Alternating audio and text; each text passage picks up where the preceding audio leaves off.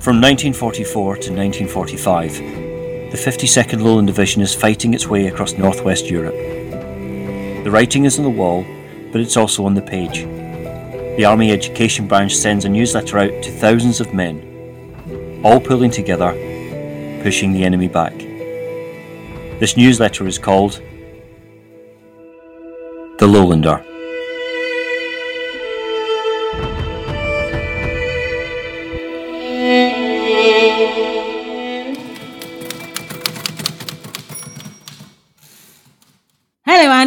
Hello, Merryn. Hello, hello. We are back again looking at editions of The Lowlander that were sent out between the 1st and the 7th of January in 1945. Yes, this newsletter is something the men of the 52nd Lowland Division would have been looking at every day as they make their way across northwest Europe. Our job is to flip through the pages. It's one piece of double sided paper per edition to pick out our favourite articles and generally work out what they're saying and why. Uh, so, what have we got going on this week, Merryn? Well, this week um, we've got Hogmanay has just passed, so it's pretty intense for, for just after a period of what would have been festive celebration back home. This is the week that sees the last surface engagement between the Allies and the Japanese in the Pacific. The Soviet Union is doubling down on preparations for what will eventually become the East Prussian offensive. And Germany is up to its neck in the postponed but now imminent plans for Operation Bodenplatte, which was an attempt to get air superiority in the Low Countries during the rather stagnant stages of the Battle of the Bulge.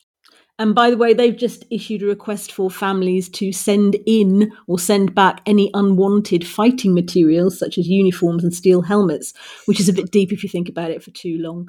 Having said that, shall we find out where the jocks are? And tell us um, where are the men of the 52nd Lowland Division? What's going on? It's got to be better news than that.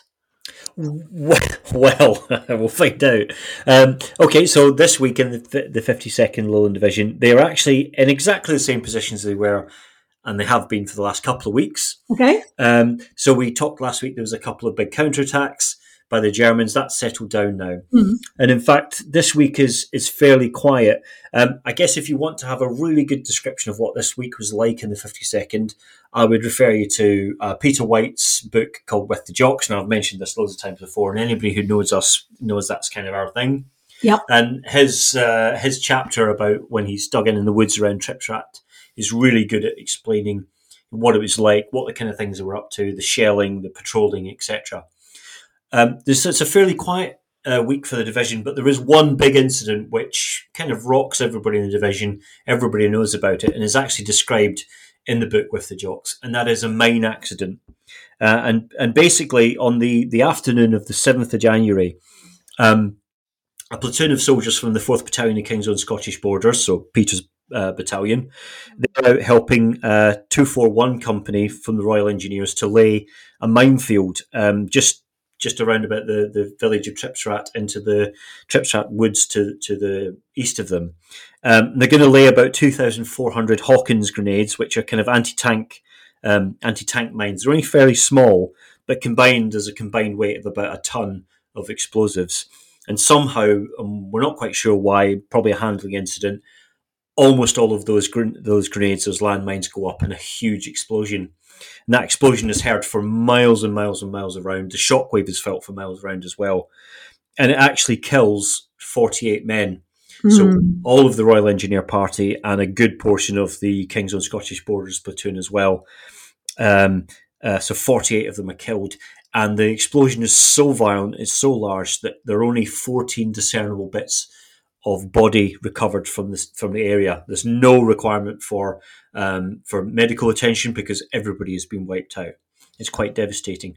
A couple of days after that, they actually have a memorial parade, a memorial service at Brunssum, which is a few miles um, to the west in, in, the Netherlands, and it's attended by the um, by the officer commanding of the 52nd Lowland Division, Edmund Hakewell Smith. And in fact, you can visit all those graves, all 48 of those graves, although most of them are combined graves with um, with two names on each headstone at Brunssum Cemetery uh, in the Netherlands. Mm. When you go to a CWGC site or to a location, one of the things that hits you hardest is the equality in mm-hmm. death. Mm-hmm. Every cemetery is laid out pretty much the same, and yeah. the um, the Commonwealth War Graves Commission there, there were reasons for doing this. It was well thought through at the time, but at Brunssum, Mm. You walk in off the street, and it's quite enclosed. And Yep. then um, you you you get the lines of graves, and as you walk down, obviously you're looking across the headstones. You're walking quite quickly, and you're looking at the the, the regimental sigils at the top of each gravestone. And then suddenly, at the end on the left, you get to these these markers, and you realise there are multiple names on the Yeah. headstones. And then your brain goes, "Oh yeah, I know why as well." Yeah, and one of them, one of them is actually it's the only combined two regiment one in, in the Yeah. cemetery.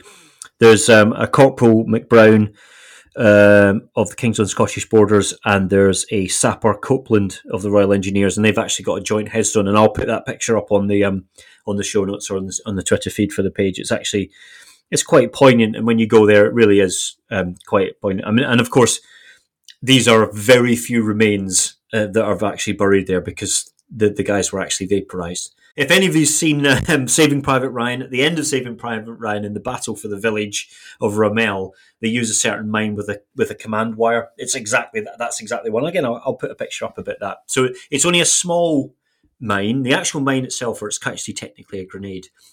Um, it can't. It's not strong enough to knock out a tank itself, but when you use them combined in a, what they call a daisy chain, it can actually knock out a tank properly. Um, and the idea is the gap between Tripsrath Woods and Tripsrath Village is a kill zone for any German armoured thrust that comes down. So that's the idea behind it. But these mines are actually stacked in their crates and their pallets.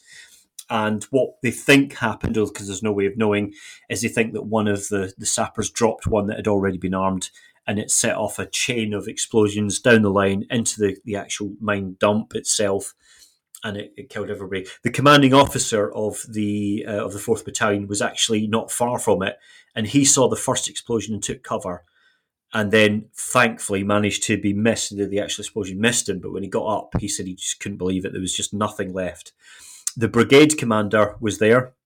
The brigade commander was with the commanding officer of the fourth battalion, and he was uninjured, but he couldn't hear for a couple of days after. He was actually deafened by the explosion.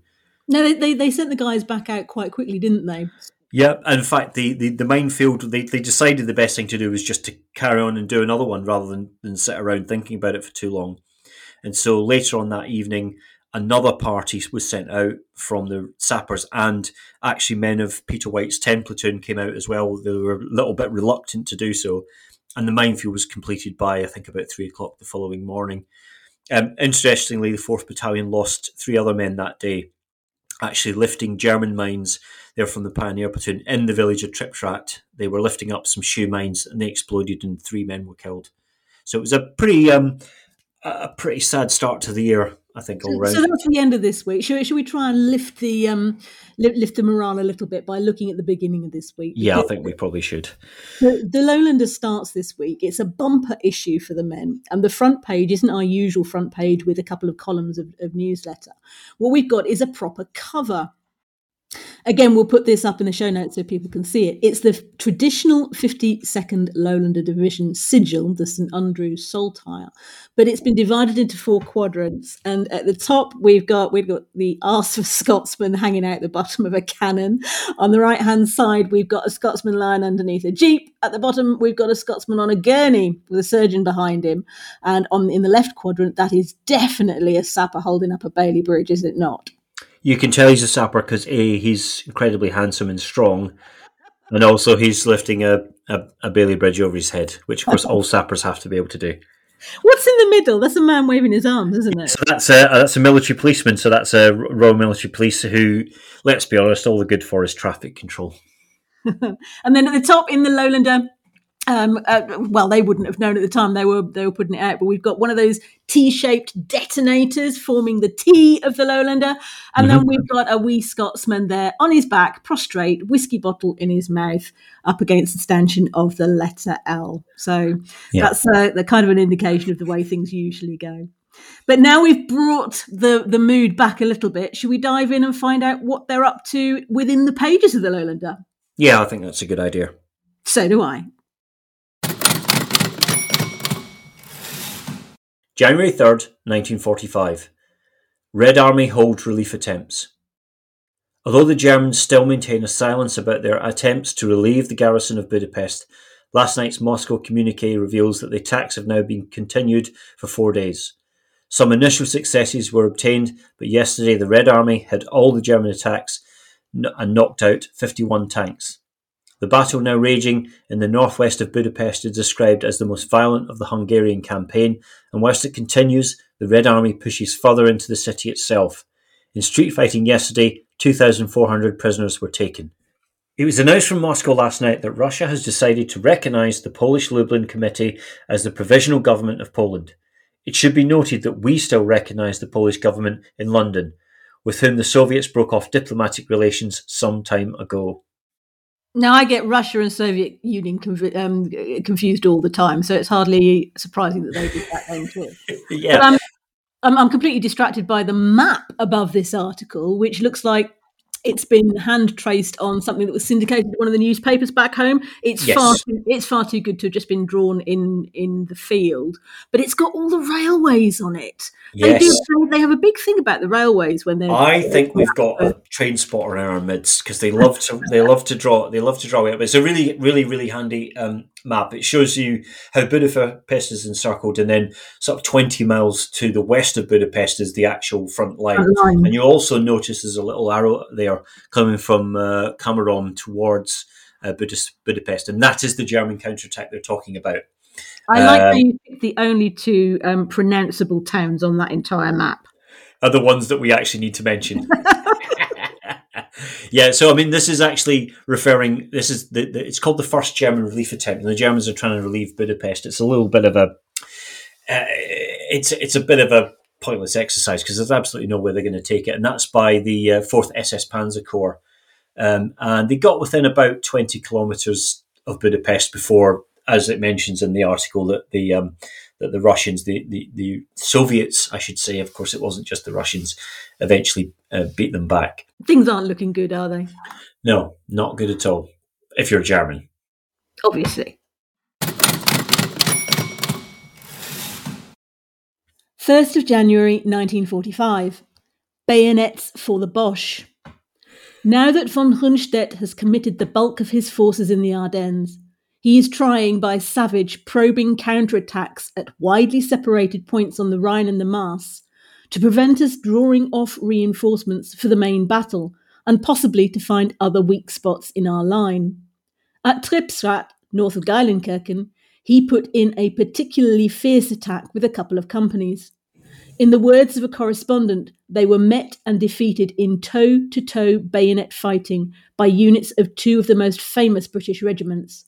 One blood stained Scots sergeant major remarked, It was just like a dockside fight in the old days. oh, we're really going for the stereotypes this week, aren't we? Because jocks, jocks love fighting. Well, it's actually true; they do like fighting, um, especially young Well- soldiers. Um, well, the interesting thing about this is it's reporting on what we mentioned last week. So on the the week ending the thirty first. So I talked about in and around Tripsrath, there was two big attacks by the Germans. There was one on the 5th Battalion of KOSB, King's Own Scottish Borders, and there was a much more serious and larger scale attack against the Glasgow Highlanders who were actually stationed in Tripsrath Wood themselves. Mm. Um, and, and by the sound of things, so they're just starting to report it now, but of course can't actually name the unit involved in the battle because of security reasons, but every single person in the division would have known about that yeah. Um, because the actual divisional frontage isn't that wide, so they would have heard it anyway. And if you read the war diaries of the other battalions at that time, all of them were put on alert. All of them were told to stand to because they could get an attack there as well. So they, they would have known about this. So it's interesting it's actually getting reported. I love how they mentioned their correspondent. That just means somebody they know who was there. um, but yeah, The other, the other thing is toe to toe bayonet fighting, hand to hand fighting, you know about, because we hear about that all the time, but toe to toe bayonet fighting puts things into perspective, doesn't it? well, that is a specific reference to having a punch up, isn't it? You go toe to toe with somebody, don't you? Um, yeah, and of course, as I mentioned last week, this is done just before New Year's Eve. So I suspect there's an extra incentive for the jocks to win because nobody wants to be fighting like that on, on New Year's Eve. Very true. January 1st, 1945. Mosquitoes destroyed Gestapo headquarters in Oslo. Six Japanese divisions were wiped out on Leyte. Now, this isn't mosquitoes like mosquitoes, 155 types of mosquitoes last week, is it? Well, there were midges, but but yeah, we'll carry on. Okay, right. So, so this is mosquitoes attacking Norway. But if you go and Google this, all you end up with is the raids in 1942 until you sort of go sideways and then think this wasn't 1945 that it happened; it was 1944. Ah, of um, course. Ah, of course. So, so when you Google um, mosquitoes attack Gestapo headquarters Oslo 1944, uh, the, the wonderful interwebs brings up a film on the IWM um, database of an RAF Bomber Command attack. It's great. It's about um, oh. a minute and a half long. We'll pop, pop that in the show notes. It was RAF 627 Squadron, and it was filmed by Flying Officer Buckley. I do go. like a film. It's good to post a film whenever we can. Um, yeah, and they're mosquito aircraft, aren't they? RAF yeah. mosquitoes. They are indeed. January 1st, 1945. Poem. Crossing the Sloe, salute to the 52nd. The night was dark, the weather cold. They marched along to sights untold. In silence marching through the night, determined men prepared to fight. They reached a barn, their rendezvous, where they split up their jobs to do. With B on the left and A on the right, they followed the tape and over the dike. Then into the boats to cross the stream, a hundred yards, but miles they seem. They crossed the water, so black it stank, and landed beyond a sour mud bank. Up to the knees, some to the chest, they fought all night with never a rest. Some comrades died, on the spot they fell, but the rest fought on through a living hell. To beat the Hun, to win the day, and to give us the use of the great causeway. Men fought like heroes, their courage grand, and pulled their weight like a well trained band. But some of those boys who fought so well have now a grave in this muddy hell. But though for them the hearts feel sore, their names will live forevermore. A better trained band no one had reckoned. Good luck, God bless you, the 52nd. Lance Corporal T.M. Outstanding. How do you feel about war poetry?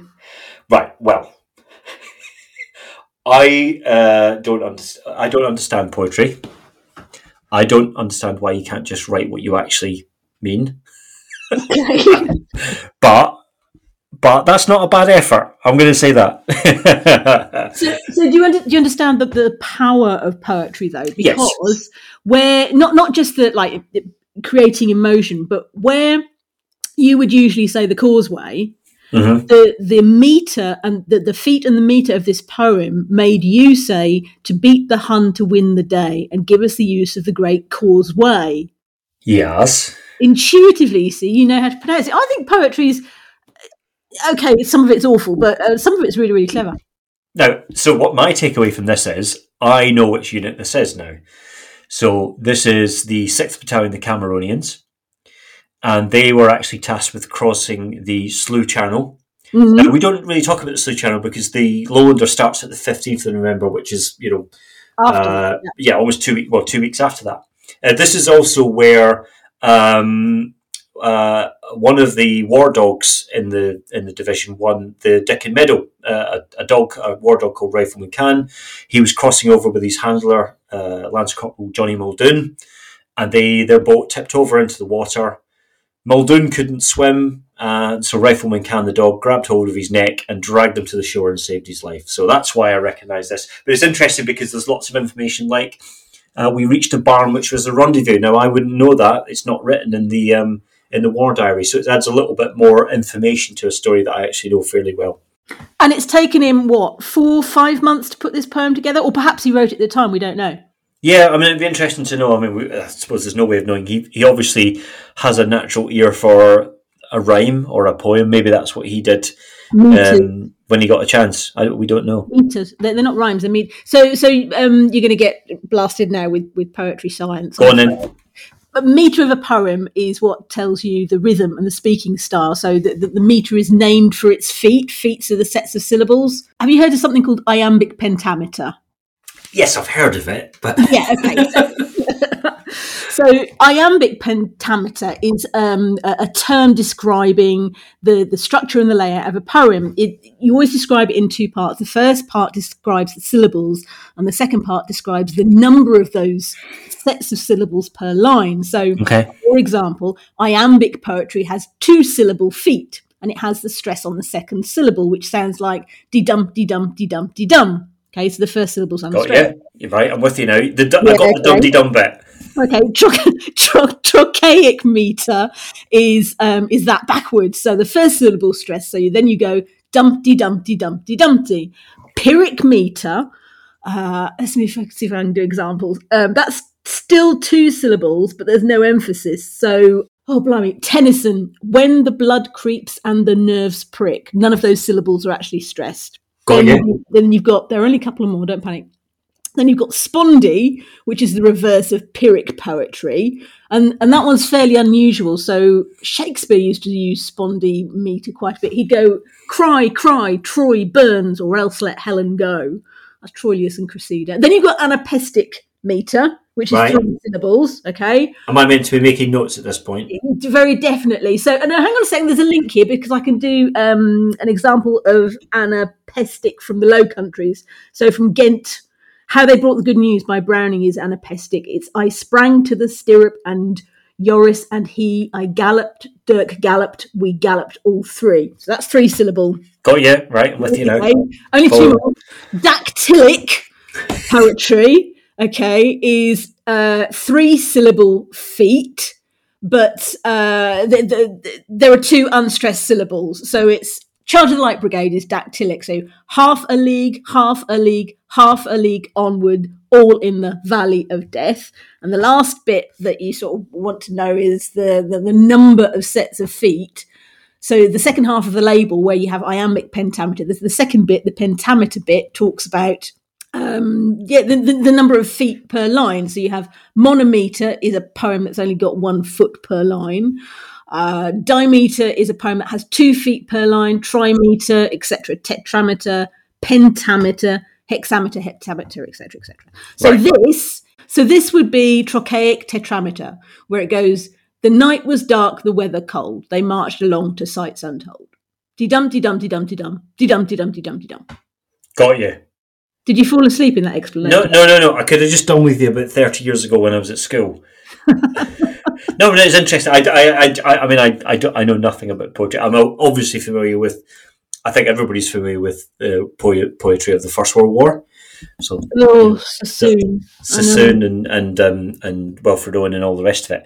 I don't, th- I don't think the Second World War is particularly known for its poetry at all, is it? Which is a shame, actually, because it improved, in my yeah. humble opinion. There are some half decent Second World War poems, but we won't go into that now.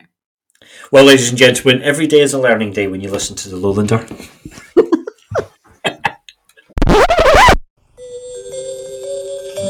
I was talking bollocks there. What I was meant to say instead of Johnny Muldoon, it's Lance Corporal Jimmy Muldoon. Lance Corporal James Muldoon, 6th Battalion, the Cameronians.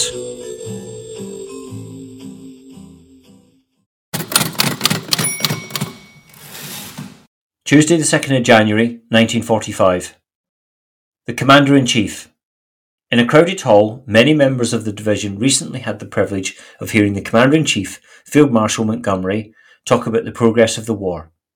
After commending our division on the Walcheren battle and its more recent engagements, he said a word or two about leave. Despite the numbers of men involved and the vast organisation, Nothing Hitler can do will stop us sending men who have been on the continent for six months back to the UK to spend a clear seven days in their homes. But, he added, we shall want you back, and that's most important. So I was distracted by the picture of Montgomery here.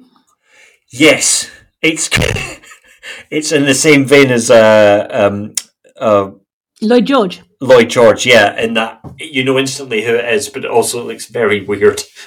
Yeah, there's, a little illustration of Monty, and he's got his, his tank beret on. It's very definitely him, even from from fifty feet. Bird-like features, yeah. It looks a little bit like the um, the uh, the baddie in the film Saw. If anybody's ever seen that film, I'll post a photo on Twitter later about that.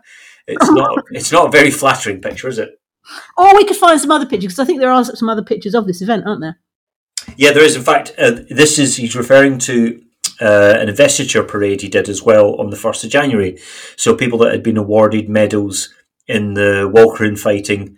Um, so there was a couple of military crosses, a couple of military medals, etc., dished out to members of the division.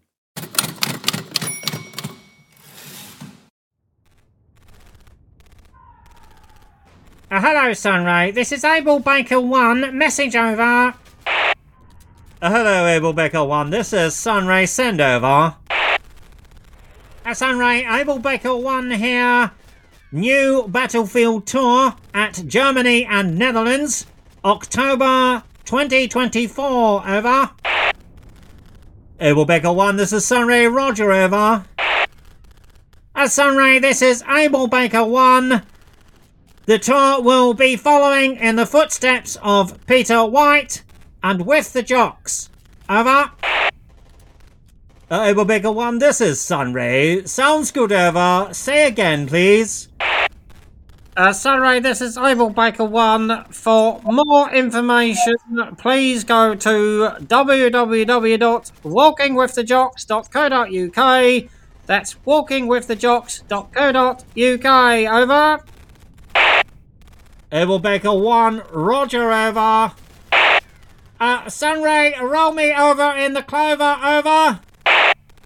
Able Baker 1, this is Sunray, that's quite enough of that. Get off the net, please.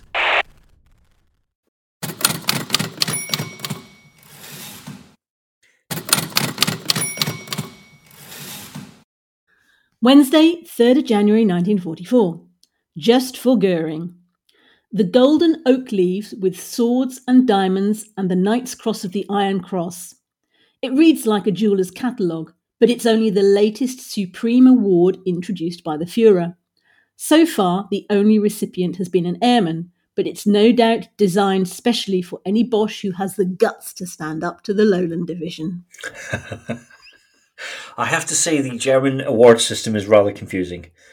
Well, this this was a weird one anyway, because in theory there are only uh, twelve of these um, badges, brooches, whatever they're, they're, called, that were supposed to be issued, and they were supposed to be go to to go out to anybody within the Wehrmacht, the Waffen SS, or, or the auxiliary organisations Mhm. um, after an Axis victory. In practice, there was only one of these ever awarded. It's the Knight's Cross with golden oak leaves and swords and diamonds and and it was it's to a particularly um, badass dive bomber pilot, Stuka pilot called Hans Ulrich Rudel. Legend has it his his um his crowning achievement was in September 1941 when when he was um, cluster humping the Soviet Baltic Fleet. Basically, he targeted this this huge great warship, the Marat, and he came in um, above, thundered over into a top down dive, cranked it back at the last second, released his bombs as though he's it's like the A team meets the Joker on the Death Star, flew out in in this cloud of flame, this gigantic explosion because he'd ignited the ammunition stores, and he cracked her hull and sank her. Um, it makes Douglas Bader look like Tinky Winky. He was a Yeah. really bad dude. But they had to invent shit to add to his Knight's Cross because there wasn't anything left in the book. So they came up with this the, uh, It, the it, Knight's Cross with golden oak leaf swords and diamonds. it sounds like a child when a child has come up with drawing something and they're really excited about it. The golden oak leaves with swords and diamonds and the Knight's Cross and the Iron Cross. Exactly right.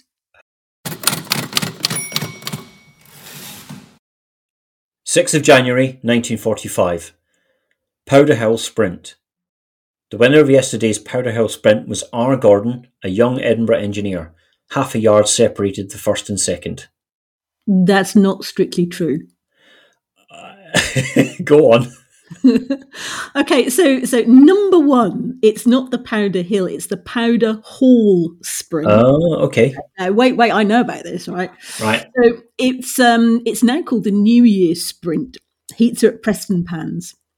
And the finals Oh. run at, at yeah at Musselburgh Racecourse on New Year's Day because the Powderhall Stadium isn't there anymore. It started as um, a, a- an amateur athletic event in 1870, but it was it was hugely popular. Crowds of upwards of 20 25,000 people. So by 1944, its popularity had gained so much that bookies were making a lot of money on it. New Year, Hogmanay, etc., etc. It was quite a thing.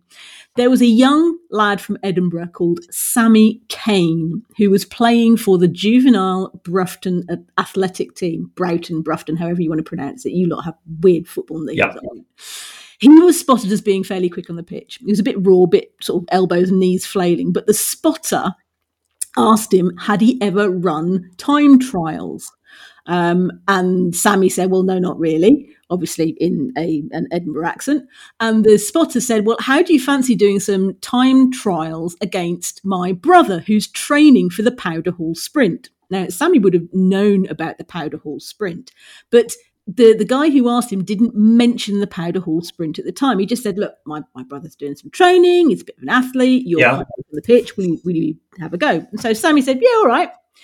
Short version: A chap called George McKinley saw Mhm. him run. He took Sammy under his wing and taught him how to run properly, move his arms and lift his knees and keep his head steady and stuff. Yeah, He yeah. timed the runs but never told him the results. And, and he barely mentioned Powderhall at all. Yeah. One night in training, Sammy spotted um, men in the bushes with binoculars that were bookies weighing him up for the sprint. So he sort of George to one side and what's going on. And George said, Yeah, I'm going to enter you because you're not bad, okay, but you've got to keep it quiet. So off they go on New Year's Day. I mean, th- these guys, these young athletes used to train in balaclavas so that they wouldn't be spotted and that their form couldn't be gauged properly by the bookies. En route to the stadium, they couldn't find his name on the form, and McKinley said, "Well, I'm not mentioning, uh, you know, I'm not, I'm not entering you under the name Sammy Kane. I'm going to enter you under the name R. Gordon. ah, okay, Ah. right. R is for Richard, my elder brother, and Gordon's for, um, for for my younger brother. So again, short version: Sammy won his heat, and the next day he came in at five to two against the favourite by half a yard. First prize was a hundred quid. Plus three hundred pounds of the bookies' money too, and we've got a picture. I found a picture of Sammy crossing the finish line. So Oh, fantastic! That would think be to really see. good. I think really good. So I think, um, I mean, I'm assuming, I mean, de- certainly the Royal Scots, which is the, which is an Edinburgh battalion, they would have known about the Powderhall sprint, Powderhall Everybody would sprint. Sorry. known- Everybody would have known about the Powderhall sprint. Ah, okay, brilliant.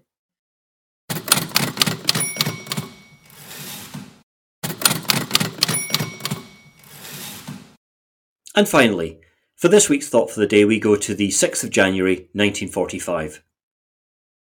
For God's sakes, if you should be so lucky as to get sight of the enemy, get as close to them as possible. Do not let them shuffle with you by engaging at distance, but get within musket shot if you can. Lord Hawke, 1780. So do you know who Lord Hawke was? Uh, not a clue, as per usual. But do you know what? Do you know, well, hang on a second. You understand what that all meant, though, didn't you? Yeah, no, no, for once, I've actually got thought for the day. It, it basically means, you know, get as close to the enemy as possible and engage them, and then they can't bugger off, basically. Yeah, yeah. So um, Hawke, Lord Hawke, was admiral of the fleet. And what he's talking about here is uh, this is when he charged into Quiberon Bay in 1759. He was after the French fleet. Quiberon Bay is sort of full of um, like rocks and bits and pieces. And instead of sort of ho- hovering around the, the, the outside of the bay, he followed the French fleet in and used them as a pilot and um, engaged at close quarters and sorted them out. That was the Marshal Comte de Conflans who was in charge of the French That's fleet. not a real name, is it? It is, honestly. That's like Hello Hello came up with a name. the Marshal Comte de Conflans. But um, the, the the nice bit about um, Hawke's quote is actually the bit that comes after that. This is always the way. The, the the Army Education branch they kind of cut things off halfway. yeah, they through. do, don't they? So, so what he said was, "Do not let them shuffle with you by engaging at a distance, but get within musket shot if you can. That will be the way to gain great honour, and will be the means to make the action decisive." Oh, well, that's a bit more punchy, isn't it? It is indeed. Yeah, that's good. Shall we Well- end on that today? Yeah, I think we probably should. I think um, I think that's us for another week. All right. I'll see you next time. Mm-hmm. All right then. Bye bye. Thank you for listening to this episode of The Lowlander. The Lowlander was written, produced, and presented by Andy Aitchison and Merryn Walters. This was a hellish good production.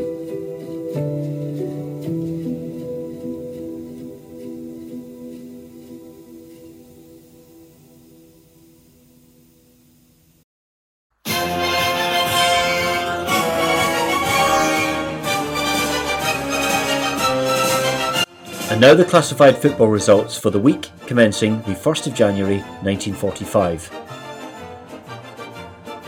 English League Cup qualifying competition. Bath City 4, Aberaman 6, Birmingham 5, Coventry 1, Bradford 4, York City 2, Burnley 2, Blackpool 0, Bury 3, Oldham 1, Chester 2, Port Vale 3, Chesterfield 3, Notts County 1, Crewe 2, Wolverhampton 3, Doncaster 6, Lincoln 1, Everton 2, Bolton 1, Gateshead 1, Hartlepool 2, Grimsby 4, Sheffield Wednesday 1, Halifax 1, Manchester City 1, Hull City 1, Bradford City 3, Leeds United 0, Barnsley 1, Lovell's 1, Cardiff 0, Manchester United 1, Huddersfield 0, Mansfield 2, Leicester 2, Newcastle 5, Middlesbrough 1, Northampton 2, Walsall 1, Nottingham Forest 1, Derby County 1, Preston North End 1, Accrington 2, Sheffield United 0, Rotherham 1, Southport 0, Tranmere 0, Stockport 2, Liverpool 3, Stoke 2, Wrexham 2, Sunderland 1, Darlington 1, Swansea 1, Bristol City 2, West Bromwich Albion 1, Aston Villa 3. English League South. Brighton 3, Luton 2, Chelsea 4, Charlton 0, Crystal Palace 0, Fulham 2, Millwall 0, Brentford 0, West Ham 4, Portsmouth 0, Queen's Park Rangers 3, Arsenal 2, Reading 3, Clapton Orient 1, Tottenham 4, Southampton 0, Watford 1, Aldershot 3. Scottish Southern League. Airdrie 3, Queen's Park 3, Celtic 6, Morton 1, Falkirk 2, Hearts 2, Hibernian 4, Albion Rovers 1, Motherwell nil, Rangers 4, Partick Thistle 3, Hamilton 1, St Mirren 2, Clyde 3, Third Lanark nil, Dumbarton 2. Scottish North East League Arbroath nil, East Fife 1.